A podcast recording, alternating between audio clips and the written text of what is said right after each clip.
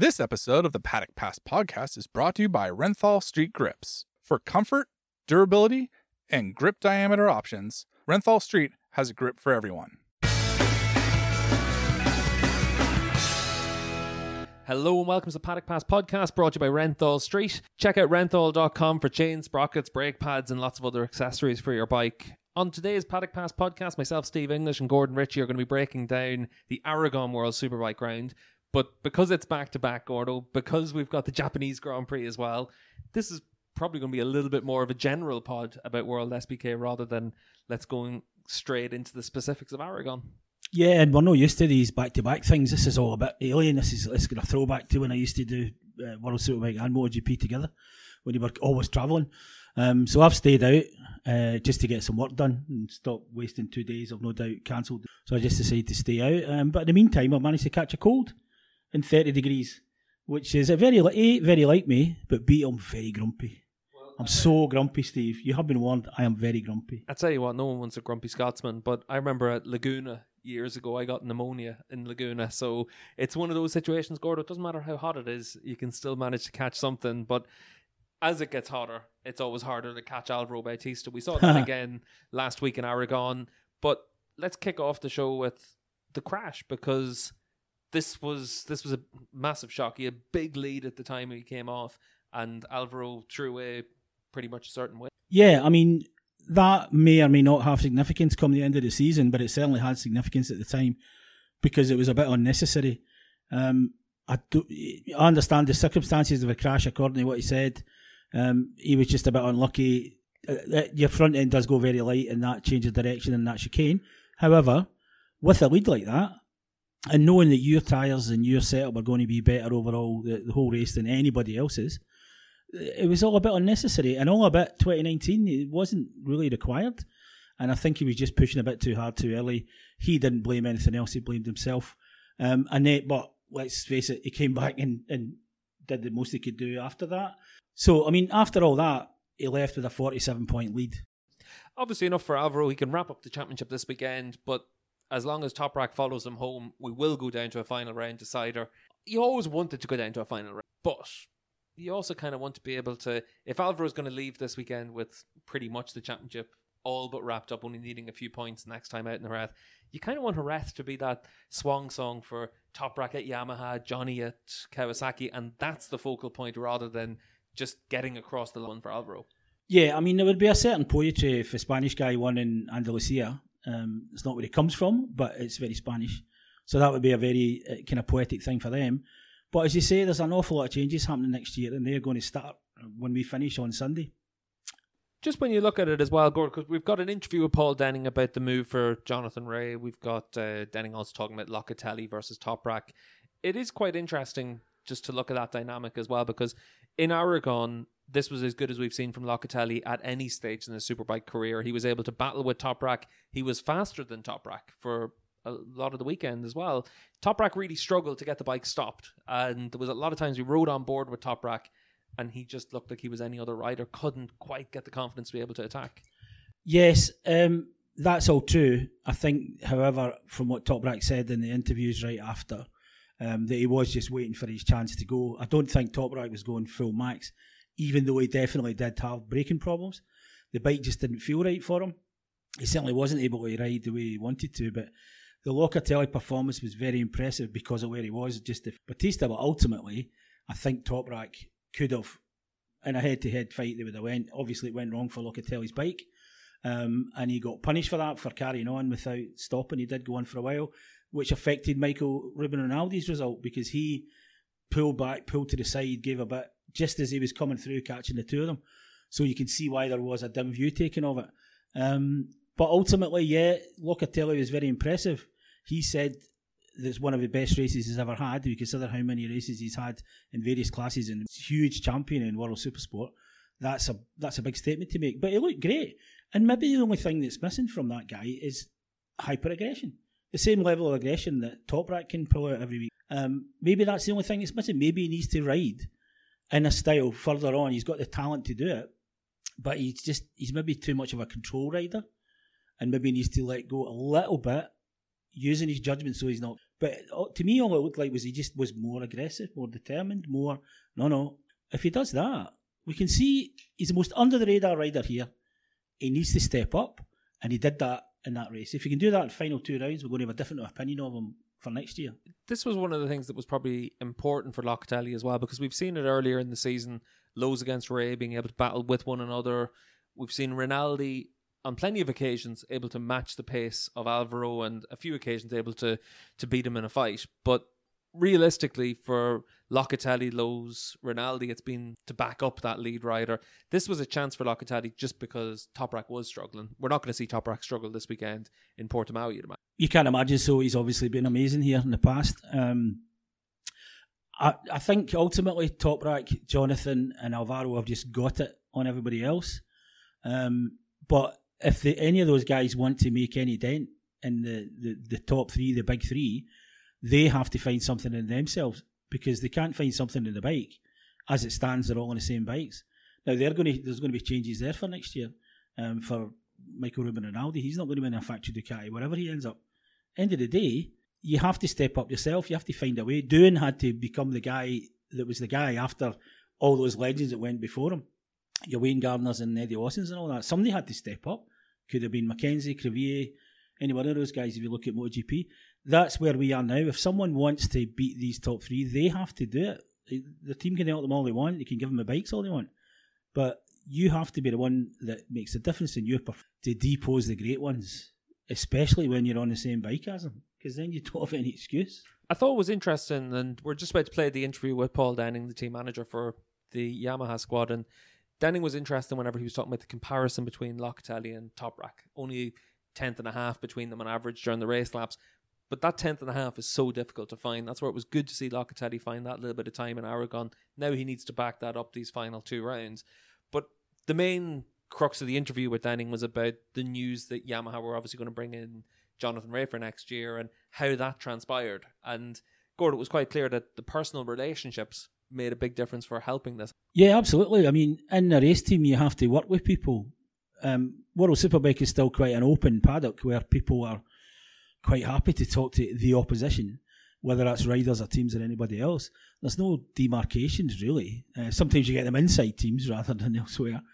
But yeah, that what what part of the reason that the whole thing became realistic and then a reality is simply because people started having a conversation, a kind of what if conversation, um, and then people started putting two together, two and two together, getting four, then four times four, and then all of a sudden it's a hundred percent deal amazing. I mean, you, you'd think that mm, it's possible, but as you say, a lot of that, as we're about to find out, is personal. It was interesting though when the news first came out at Donington, and we were talking about it, and it was easy not to. It was easy it wouldn't happen. Yes. More so than the reasons it would happen. And we've still got no no real confirmation about the mechanisms for how it's managed to happen legally. But the one thing that was important was the motivation from Rea was there to make a change. And once that motivation came, he wasn't going to do anything other than. Yes, um, I think, but even by that stage, he realised, okay, two years. I, I, think I've written about this two years ago. Johnny was on a bike one to fit to win the world championship.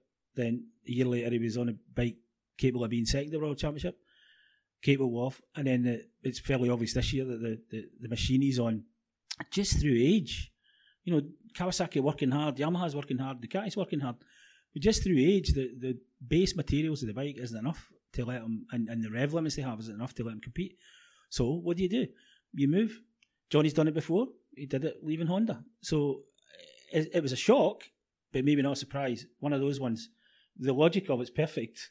And I think that's one of the things that Paul stresses during as well. It wasn't a case of Yamaha chasing after him. It was just momentum built, and then suddenly the chance came to replace Toprak with a six times world champion. And as Paul says in the interview, this is pretty much the only like for like replacement you could have. So let's hear from Paul Denning. Paul Denning, thanks for joining us again on the Paddock Pass podcast. And obviously, Yamaha has been in the news a lot. The news of Johnny Rea signing for the team took everyone in the paddock. It was what took us by storm last time out. So, from your perspective and the team's perspective, how did it all come about?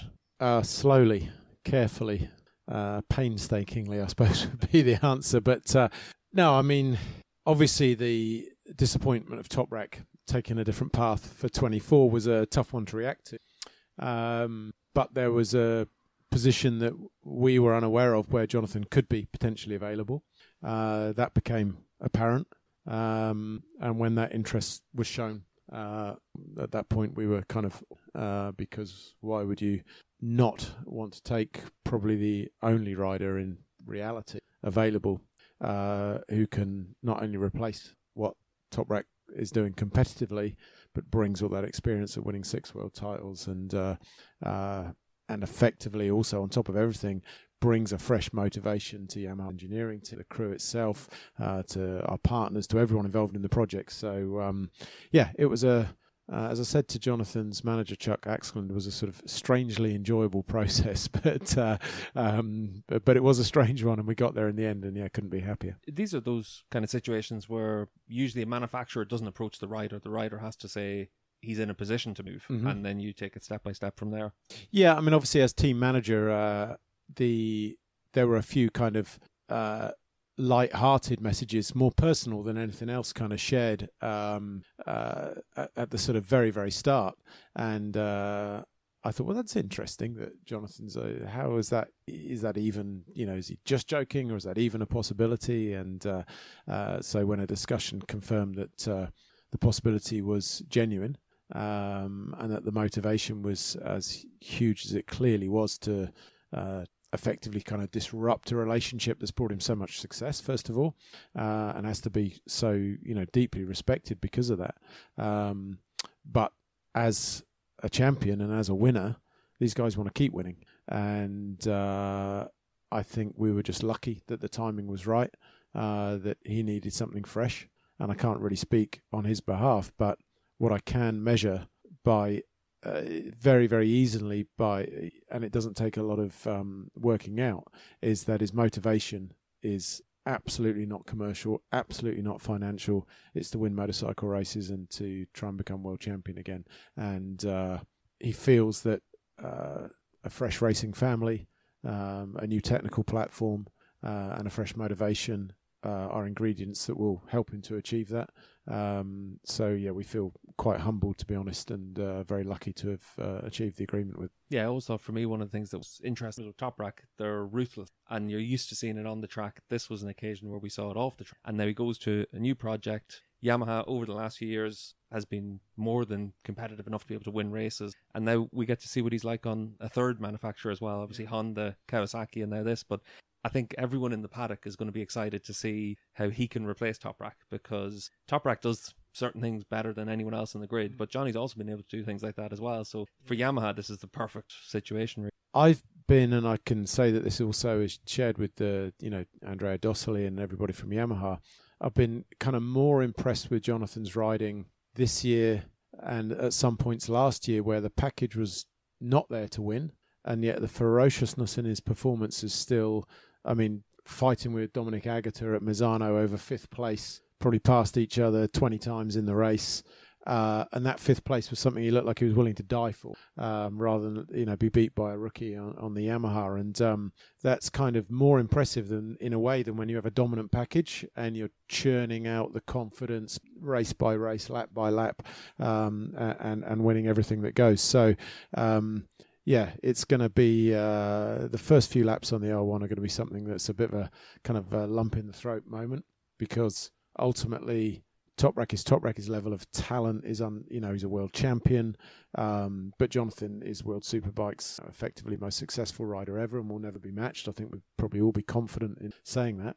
Um, and uh, yeah, to as I say, measure his motivation by the steps he's had to take to arrive with us is pretty impressive. You mentioned about the technical platform as well. One of the things that's going to be key over the next couple of weeks and months is the people that end up put around him. Toprak's going to leave. A lot of talk about whether or not he's going to take Phil as his crew chief. And for Johnny, during the discussions, were you in a position to talk about crew with him, or was this just a rider just there and then? No, it was primarily only around um, his reasons to consider the move um, and what we could put together for for him in order to uh, convince him that it was the right thing uh, to do. Um, the second issue of putting the crew um, around him has, of course, been uh, discussed in detail and it's in progress. Um, I can tell you that Phil will move on.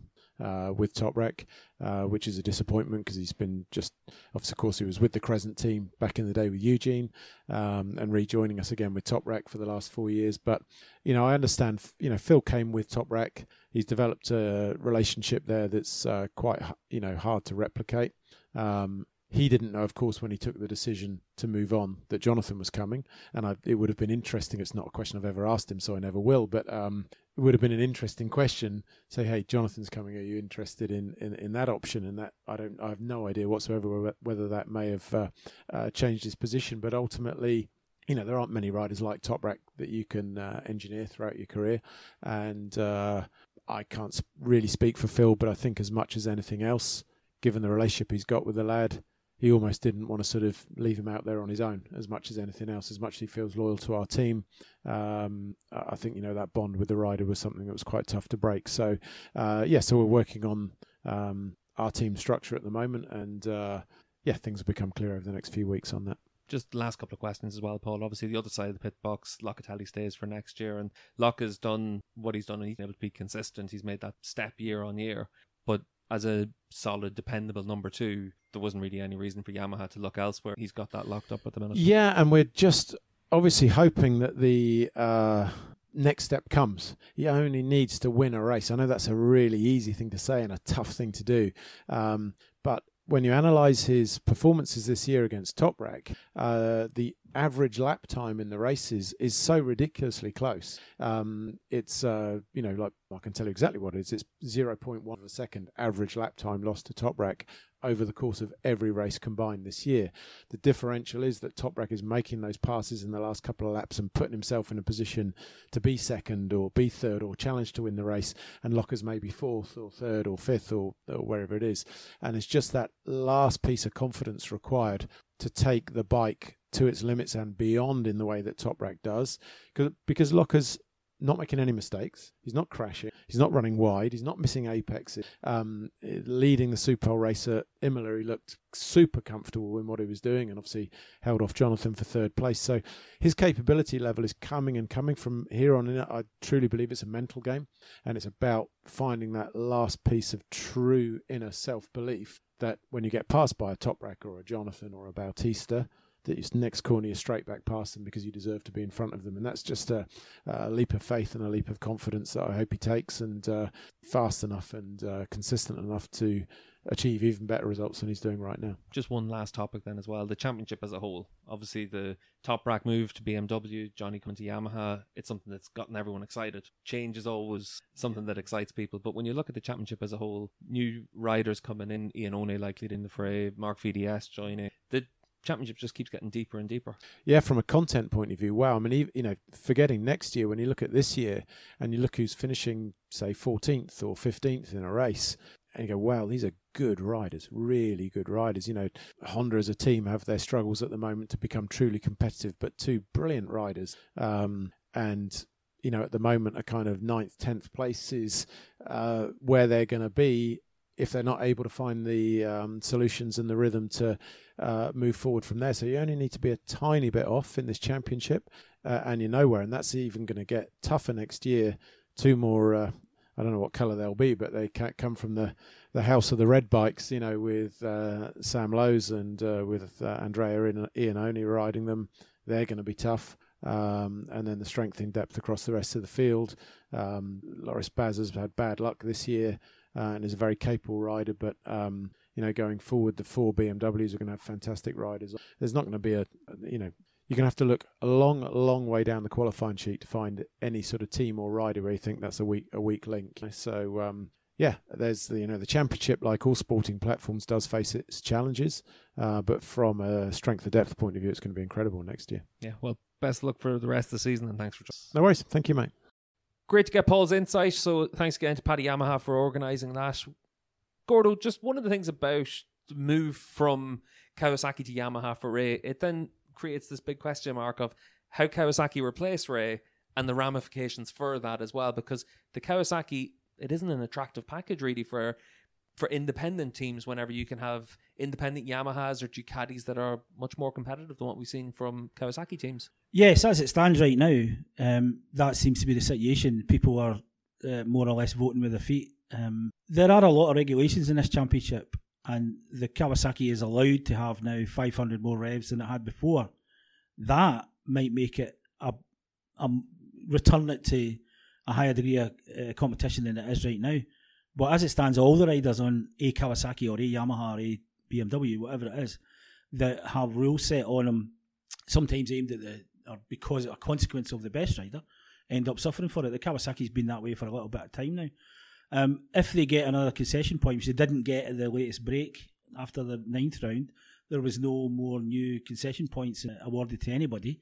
So they couldn't make the next stage, which they bring camshafts. That I would like to see the Kawasaki with 500 more revs that they expected it to have that might transform the way the bike is because everything else is limited now. The Ducati might be a lot faster, but even it's got lots of limits on it. The BMW is very fast, got some limits on it, some. So it could become a more attractive package quite soon at the end of the year if they do allow it. If, if and as I say, they've had two abilities to improve their revs, but overall package.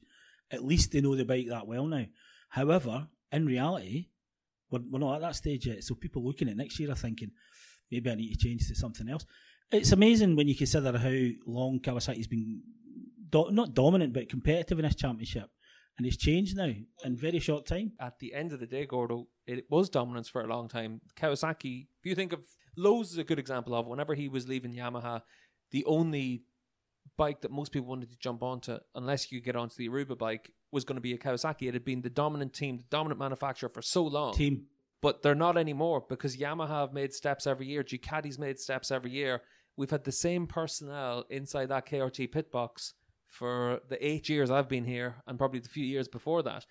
A lot of the time, you do need to churn. You need to bring in fresh ideas. They've done that a little bit this year. If you think about the fact that Johnny's changed his electronics engineer, there has been some movements there, but it is one of those situations where has it been enough? Now Kawasaki will be able to to see how they fare because what's interesting is you mentioned about the differences that can happen with competitive bikes. Ivo from Speedweek writing in a lot of detail that Puccetti could switch to Ducati to ne- for next season because as far as an independent team is concerned, you're having to buy the materials anyway. You might as well have the best bike possible, and that kind of shows where they're falling in the pecking order, as does who they're going to have in their bike next year.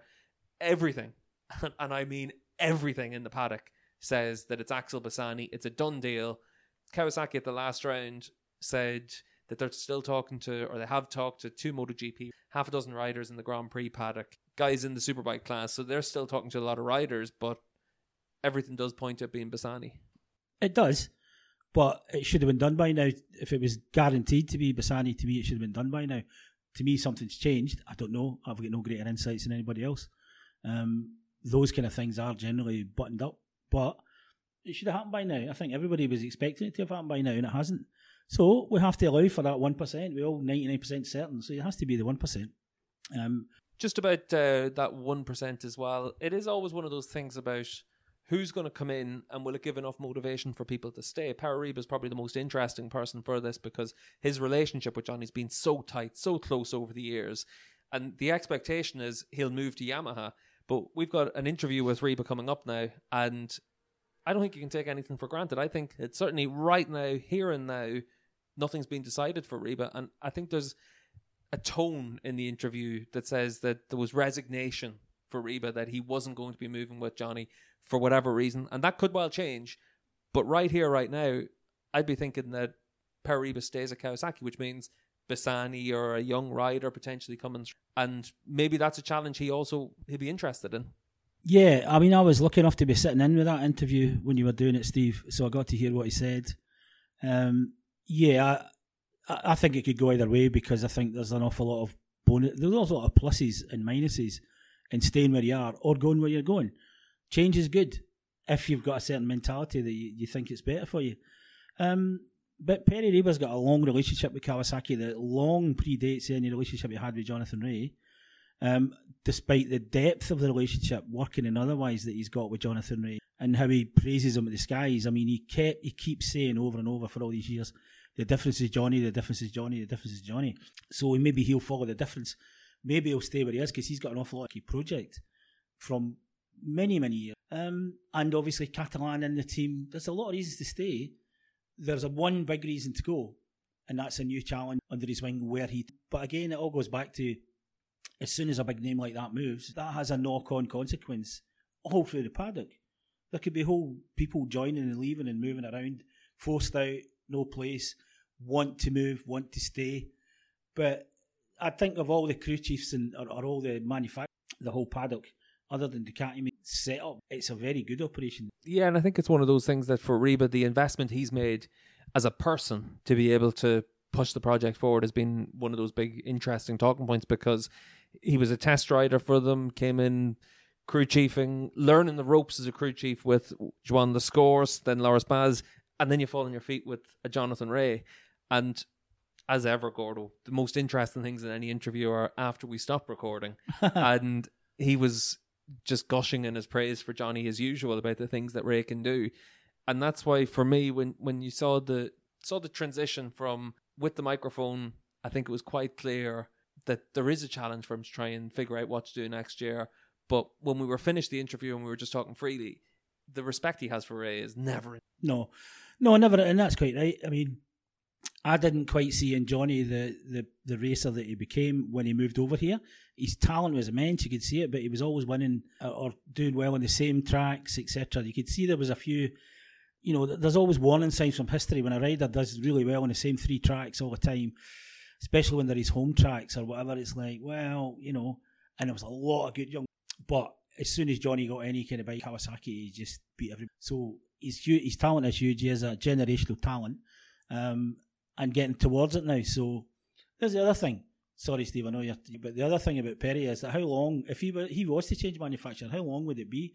If he's only going for Johnny, he's got what two seasons. Whereas if he stays at Kawasaki, he's got until he wants to retire and until. So there's a there's a million different elements involved in this, and it's people's jobs, it's people's futures, their families, their houses, their mortgages. You know, and not everybody in racing gets a choice most people lose their jobs because somebody says, sorry, mate, not this year. Well, it's like anything else. Most people are retired rather than decide to retire in racing, and most people are moved on before they want to. Riba's in a pretty unique situation for that.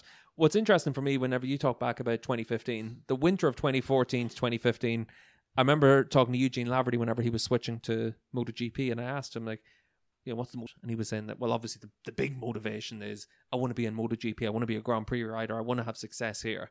But one of the other things that he said was with the Kawasaki, you're not going to see which way Johnny goes for years. Yeah. Uh, like for him and for other riders, they were convinced from the get go this was going to be a move that would work and would lead to success. And I think that's what's quite interesting with it now.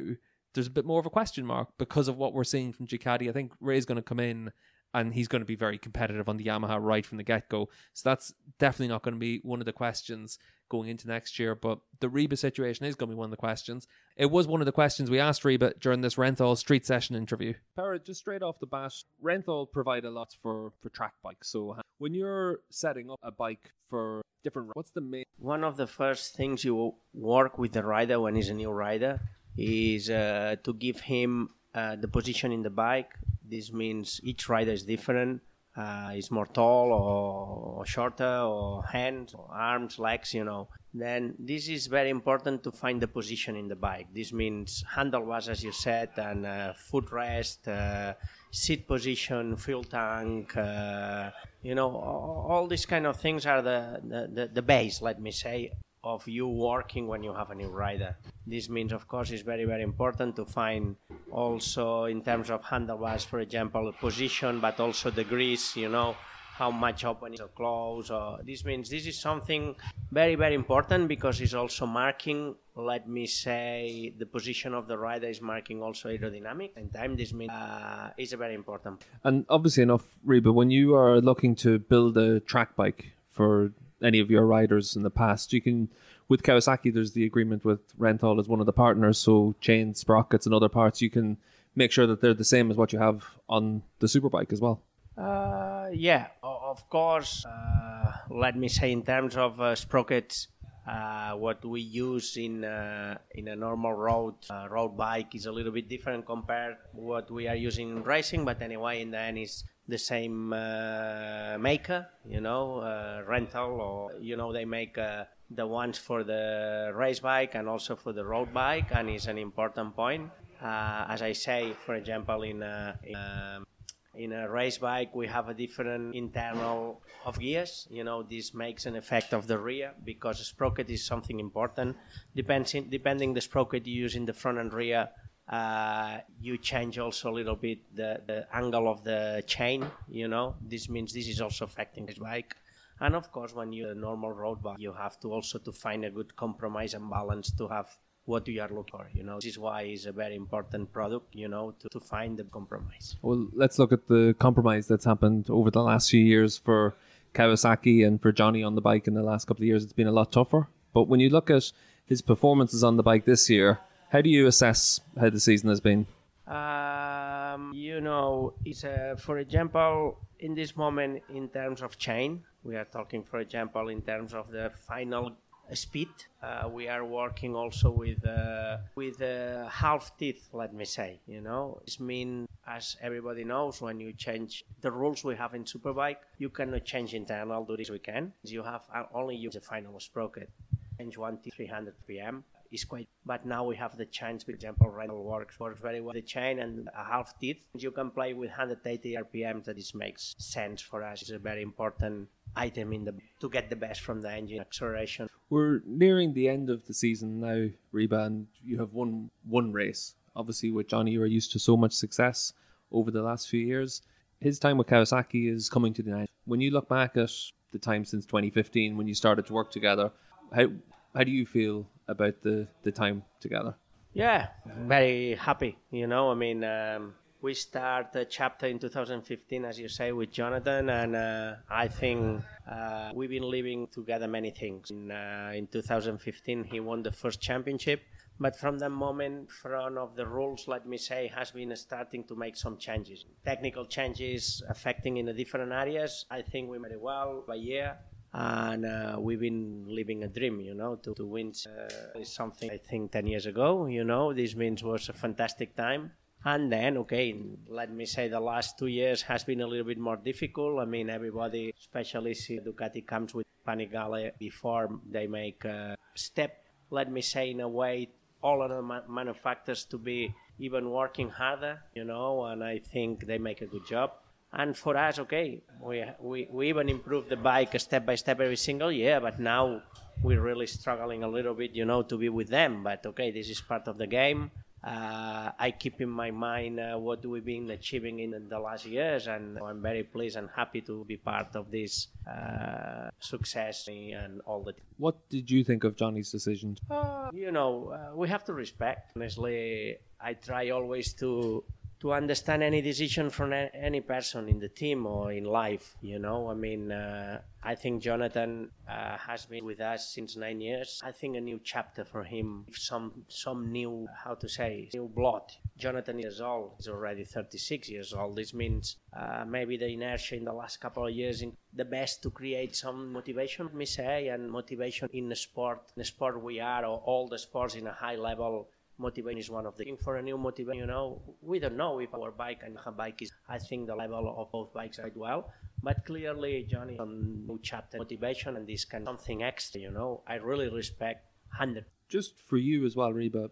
You've obviously had to work with Loris Baz, Lascorz, and then Johnny as three riders. They were all at very different stages of their careers. What's more fun for you? Is it to work with someone like Johnny that came in as the finished article and you try and win the championship, or to see the growth for someone to develop? Only speak, only, only speaking, the one who made the change was myself. You know, because I start as a job with Joan Lascorz, and in the beginning, I have to say that I was very new. You know, I mean, it was a new job for me, hundred percent. Start to learn, you know, as I and uh, learn as I can. I mean, some areas I was strong were new for me. Then, uh, okay, then arrived the moment, the tough, everybody that happened with Joan.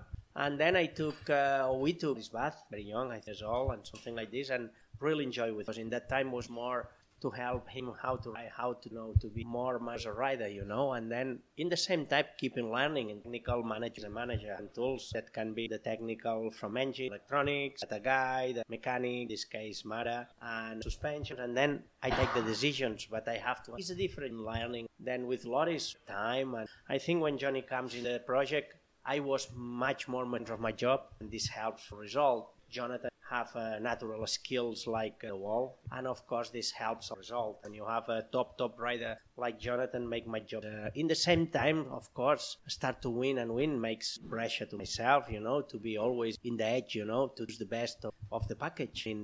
I guess also this helps me growing a little bit faster. You have to be more precise with everything this means we create a job to i help johnny but also we, we grow together you know together with the team of course with mara with uri with pau with everybody you know. This means uh, yeah with time and uh, i think job would like to live in, in racing many people in racing don't have this. I'm very fortunate spending uh, yeah and say enjoying life. Well, we'll let you get back to your team and get ready for the weekend Riba. Yeah thanks very much great to get Pere Riba back on the podcast and get his insight. But uh, Gordo, when we look ahead to next year, what do you think is the ceiling for Rea, or what do you think is the what constitutes a successful switch to Yamaha? A successful switch to Yamaha would be greater performance than, his, than he can put in right now on a bike he's been riding for nine seasons, eight seasons, a long time. Um, that would be a success. Ultimate success involves the small red elephant in the room and that is beating the, the might of Ducati and, and Bautista, assuming he's still got the hunger and so on. He's certainly got the ability.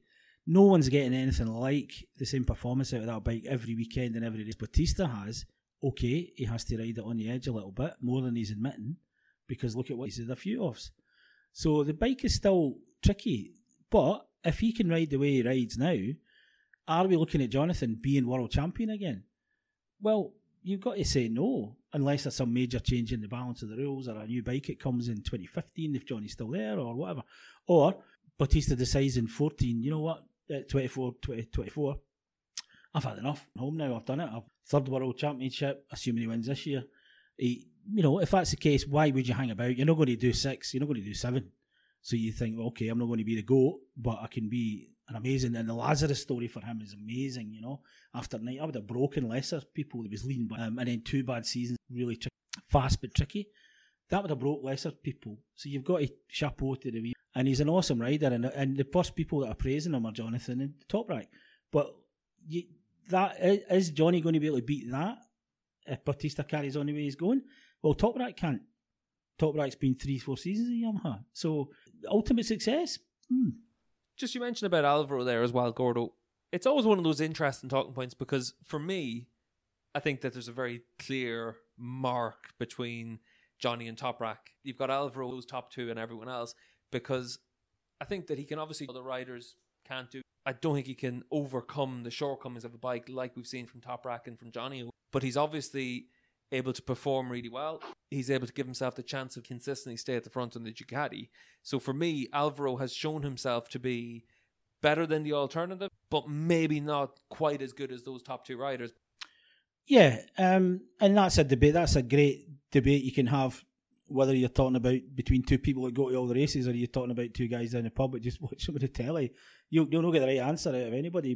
Don't tell people this, Gordo. They get the right answers on the Paddock Pass podcast. No, but I'm, I'm, I'm, clarifying my position. The point is that we do get to see these guys up close and personal, and I do think I'll race on You don't get that, and the reason is he's crew chief and Ducati. I've spoken to his crew chief. Has got nothing but respect and admiration, and he said what he can do with that bike, his experience and his understanding of the bike.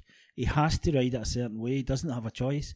It's maybe not even his natural way of wanting to ride the bike but he's able to do it again and again and again and again. And you know, when when somebody with the experience of his crew chief is saying that about a rider who's been around for a long time, I think Alvaro's getting better. I don't, you know, he's making mistakes every now and again. I don't think he's lessening as a rider. I think he's actually learning. Well, it's one of those things. Experience doesn't tend to make you worse unless you've been absolutely snake bitten and then you're struggling. And it's one of the questions we got in actually from Davies asked us what's going to happen going forward for Ducati. Is Bulega the future? Are they looking elsewhere? Obviously, for 2024, Bulega will replace Michael Ruben Rinaldi this weekend. In all, well, almost 99% certain Bulega is going to be made the Supersport World Champion. So he's going to step up to the Superbike. Is he the rider that can replace Alvaro? Uh, no, but then again, we haven't seen him on the Superbike you never know. He might his style might just take off, and, and all of a sudden he becomes the next one. Um, I think the problem we've had in the past is that because we've had Johnny there in a position of dominance, there's been a lot of riders that couldn't quite come through, couldn't quite make it. So people were hiring the best rider they could get and not taking chances. Now, I think it's difficult to see, even though he was so dominant. Because look at Locatelli, gigantically dominant uh, world champion on the on the best bike in the class at that time, and he's still not won a race. He's not there. He's nearly. He's, he's got a few podiums, and he's in his own very very quiet under the radar Bergamo way of going about life. Um, very hard work ethic, everything else, but he's almost invisible. He'd be a lot more visible if he'd won six races this year. Um, you know, this is the problem. You're talking about a guy who's not even in the class yet. How's he going to be the replacement for for the main man?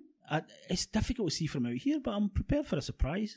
This is always one of the things, Gordo, that's interesting. That's succession because Kawasaki, when they had the best package, never really looked to determine the future. They were obviously they brought Johnny in, and then that meant that they had Tom and Johnny on the bike at the same time. Eventually, Sykes was moved on, and Haslam then Lowes. But Kawasaki have missed out on Manuel Gonzalez was a Supersport 300 champion for them. Jumped onto a Supersport bike initially on a Kawasaki, and then they lost him. Adrian Huertas, Supersport 300 champion, jumps onto a Supersport bike, does two years on a Kawasaki, shows how good he is, but now they've lost him to Ducati. This is one of those strange situations where there's arguably really only been those two riders that have jumped up from Supersport 300 immediately were able to to show something like that. Obviously, we've had Safog doing a few other riders as well, but those two riders as Kawasaki riders that they've now lost, and they could have been that succession. Well, I don't know if that's true because obviously Jeffrey Buis was a world champion and he got the chance to go and racing, but it just didn't work out for him. So there was one potential one. He was, you know, a, a convincing champion that. Um, Huertas, yes, everybody talks about his talent. He's not been on the forefront what he's done so far. Um, yeah, great talent. Can Öncü won his first race this year and was a teenager until very recent. So I don't necessarily agree that there was no kind of planning of where the next talents are coming from. It just hasn't worked out. And obviously Öncü, fairly significant armament that he's still rebuilding. That was April. And he's come back now and he can hardly move his. So, but his talent was huge and he won a race this year. He brought, he did that breakthrough on a Kawasaki. Just about Öncü though, he was a, a Moto 3 rider, came through the ranks. What I'm looking at is for that 300 succession plan. The, it's it. You look at Yamaha with the Blue Crew, R3 Cup, Super Supersport 300, Supersport, potentially as far as a super bike. Kawasaki have had those two riders because at the end of the day, Gonzalez, when you look at what he's been able to achieve on the Yamaha and Supersport and now in Moto 2, you can see that all the talk at the time was legit. Now, fair enough, if a rider wants to move into the Grand Prix paddock, they're going to move. But that was a rider that got away from Kawasaki whenever he left to go on to an R6. When you look at Huertas, the same trend is happening where, for whatever reason, a rider clearly has decided my future is better served elsewhere.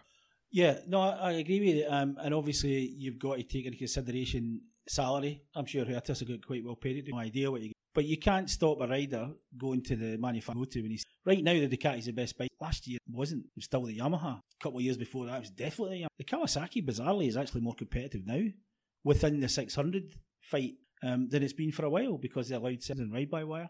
So, funnily enough, the Kawasaki's better than this. So, that's part of the reason why Öncü was able to win.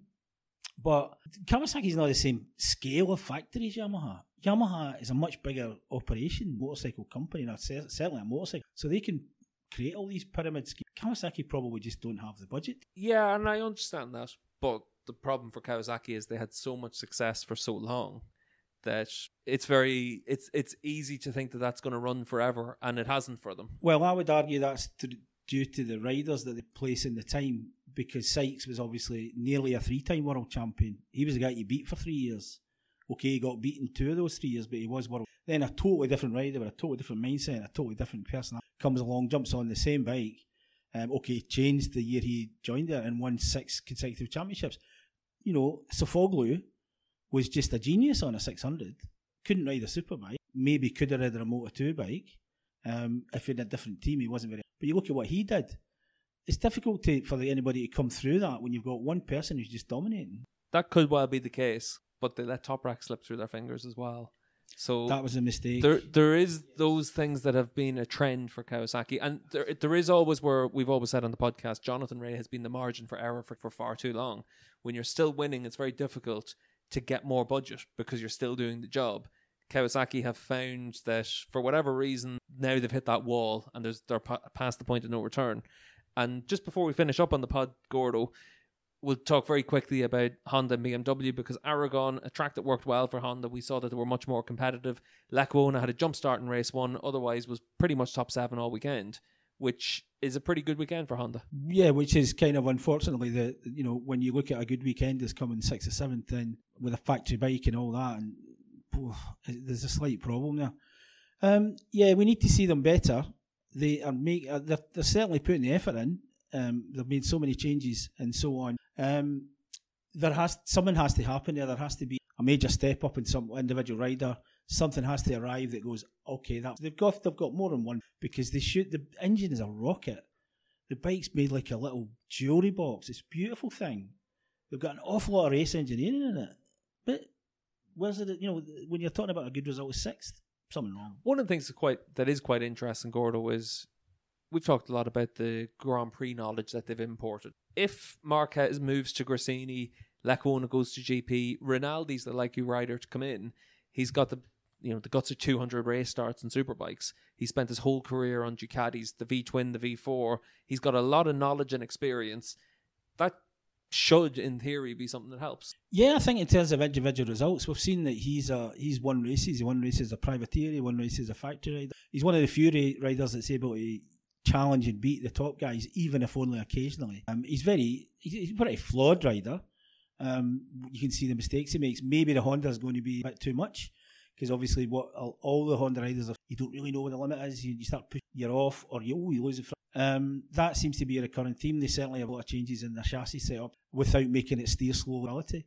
So it could be a very difficult thing for Michael, but it could also be incredibly liberating because the expectation from the outside world and the inside world for somebody even like Michael is, is not the same as it would amazingly if you could think of it Bautista going back there.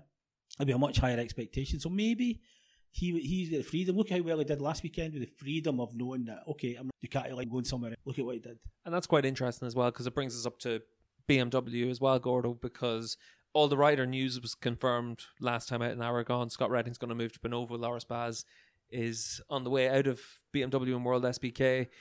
Sylvain Guintoli looks like that's a done deal for him to be the test rider. Where Baz fits in then is interesting. Is he going to be on a BMW in BSB and World Endurance, or is he going to be cut loose? And um, for BMW, at least there's clarity now in the open. Baz was pretty clear about it. He knew about this quite a while ago. It's just taken them a long time to actually confirm everything. Yeah, and it's a shame because there is one of the great homegrown talents of this championship. That if he'd stayed on factory bikes all the time, who knows where he could have went to. Um, but circumstances and arguably his own actions prevented that from happening.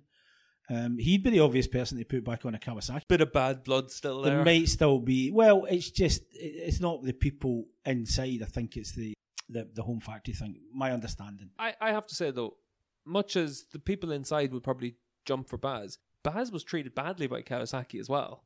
So for Loris, maybe the motivation to go back. Obviously, as a factory rider, it would be a pull, but uh, I can understand if he decided that. Yeah, well, I mean, again, the, when you when you have all that problems and with Sykes, who was world champion at the time, and so on, yeah, th- there was a fairly hard separation, but he was seen as the it was going to be the scores, and it ended up maybe be etc. etc. Yeah, Loris is a lot of bad luck. Things pulled, rugs pulled down all over the place. He does crash a bit. He's a second race, and even if it's only anecdotal, even if that's wrong, and if it's wrong, sorry, Loris, but it seems to me that he does, and he's also desperate. But he is a vers- very versatile guy. You can put him on anything, world endurance, and he, he does a good. It would be great to see him on a, a, a good bike wherever he is. I would presume there's some kind of payoff. He's had a, maybe that. This weekend, obviously, Gordo, we've got the chance of wrapping up three world championships. Buis, Bulega, and uh, Bautista. So if you want to win a championship in 23, you got to be you got to be a B. So Gordon Ritchie, how is it for you? Um, yeah, it would be very, really be very interesting if all three of them are done here because we really would be spinning about like tops. They'd be locked. Um, yeah, I think the the thing about it is that the three champions, if they if they the guys who are on top now finish on top, whether it's here or next one, you can't argue that any of them they've all done enough. Not, nothing and nobody's perfect, but Buis has been a proved world champion. If he wins tomorrow, most likely, not nothing's certain, but most likely, you can't say he doesn't deserve it. His experience is one out. Bulega's, the bike's come good, and Bulega, after a pretty tough year last year, has become almost flawless this year. Can't argue with him. Fact to Ducati. Um, but and Bautista, if he wins here, yeah, I'd, I'd prefer to, to see everything go to the last round always, even if it does take away from other things. But you can't. They've, they've been the best. Other people have had bad luck. What I'm going to end this season, if Bautista's champion, I'm going to look back at another one of those what ifs for Razgatlioglu because a couple of results different, more pressure on Bautista. Mm, that could have been very different. Jonathan wasn't. He was, he was nearly a contender. A better start, maybe, but he's miles behind. So you're only talking about those two guys. Yeah, for Johnny, he's pretty much got half the points of Bautista. So over the course of the 10 rounds we've had so far, he's been nowhere in terms of the championship. But look at his recent results. It's coming good now. So it shows what they did make a change. There's been steady progression, but he's also very rarely looked like winning races, and you have to win. It's one of the big things that for Alex, whenever we're on commentary, he always talks about the fact that pretty much through this season, feature length races, Bautista has been unbeatable. And that's the, the difference between winning the championship and Toprak then having the misfortune that means he doesn't have that margin for error because he's given up five points every feature length race and it all just adds up. And we should interject here, we maybe should have mentioned it earlier. The biggest problem the Kawasaki's had this year is heat. When the track temperature gets quite high, they're stuffed in the long races. They just can't find a solution to getting their bike to work for the full race distance when it's very hot. And how many hot races have we had this year? A lot. You know, it, when you see Johnny, the cool or Alex, the the cooler it is, the better that Kawasaki works. That's the, that's the bottom line for them. And we've had quite a hot season. How many wet races we had this year? Very, very. So I think it could have been a very different season if we literally had different weather, but we didn't. And here's where we are. A bike should work in every every eventuality. Well, even here in Portimao, it's going to be 33 degrees, which means that you're going to have 45, 50 degree track temperature. We don't have the X tire this weekend. Well, we do for the Superpole race, but not for the feature length races. So this is going to be an interesting weekend to see how it plays out. Obviously, we've also got the Japanese Grand Prix this weekend, so you can keep up to date on patreon.com forward slash paddock pass podcast for our paddock notes show. David, Neil, and Adam will be bringing all the updates from the weekend. We've also had Akira on the show as well, once again, so nice to be able to get some insight from him for his home Grand Prix. As it is, though, Gordo, for us, we've got two rounds remaining, and uh, we'll see how it plays out here in Portimao.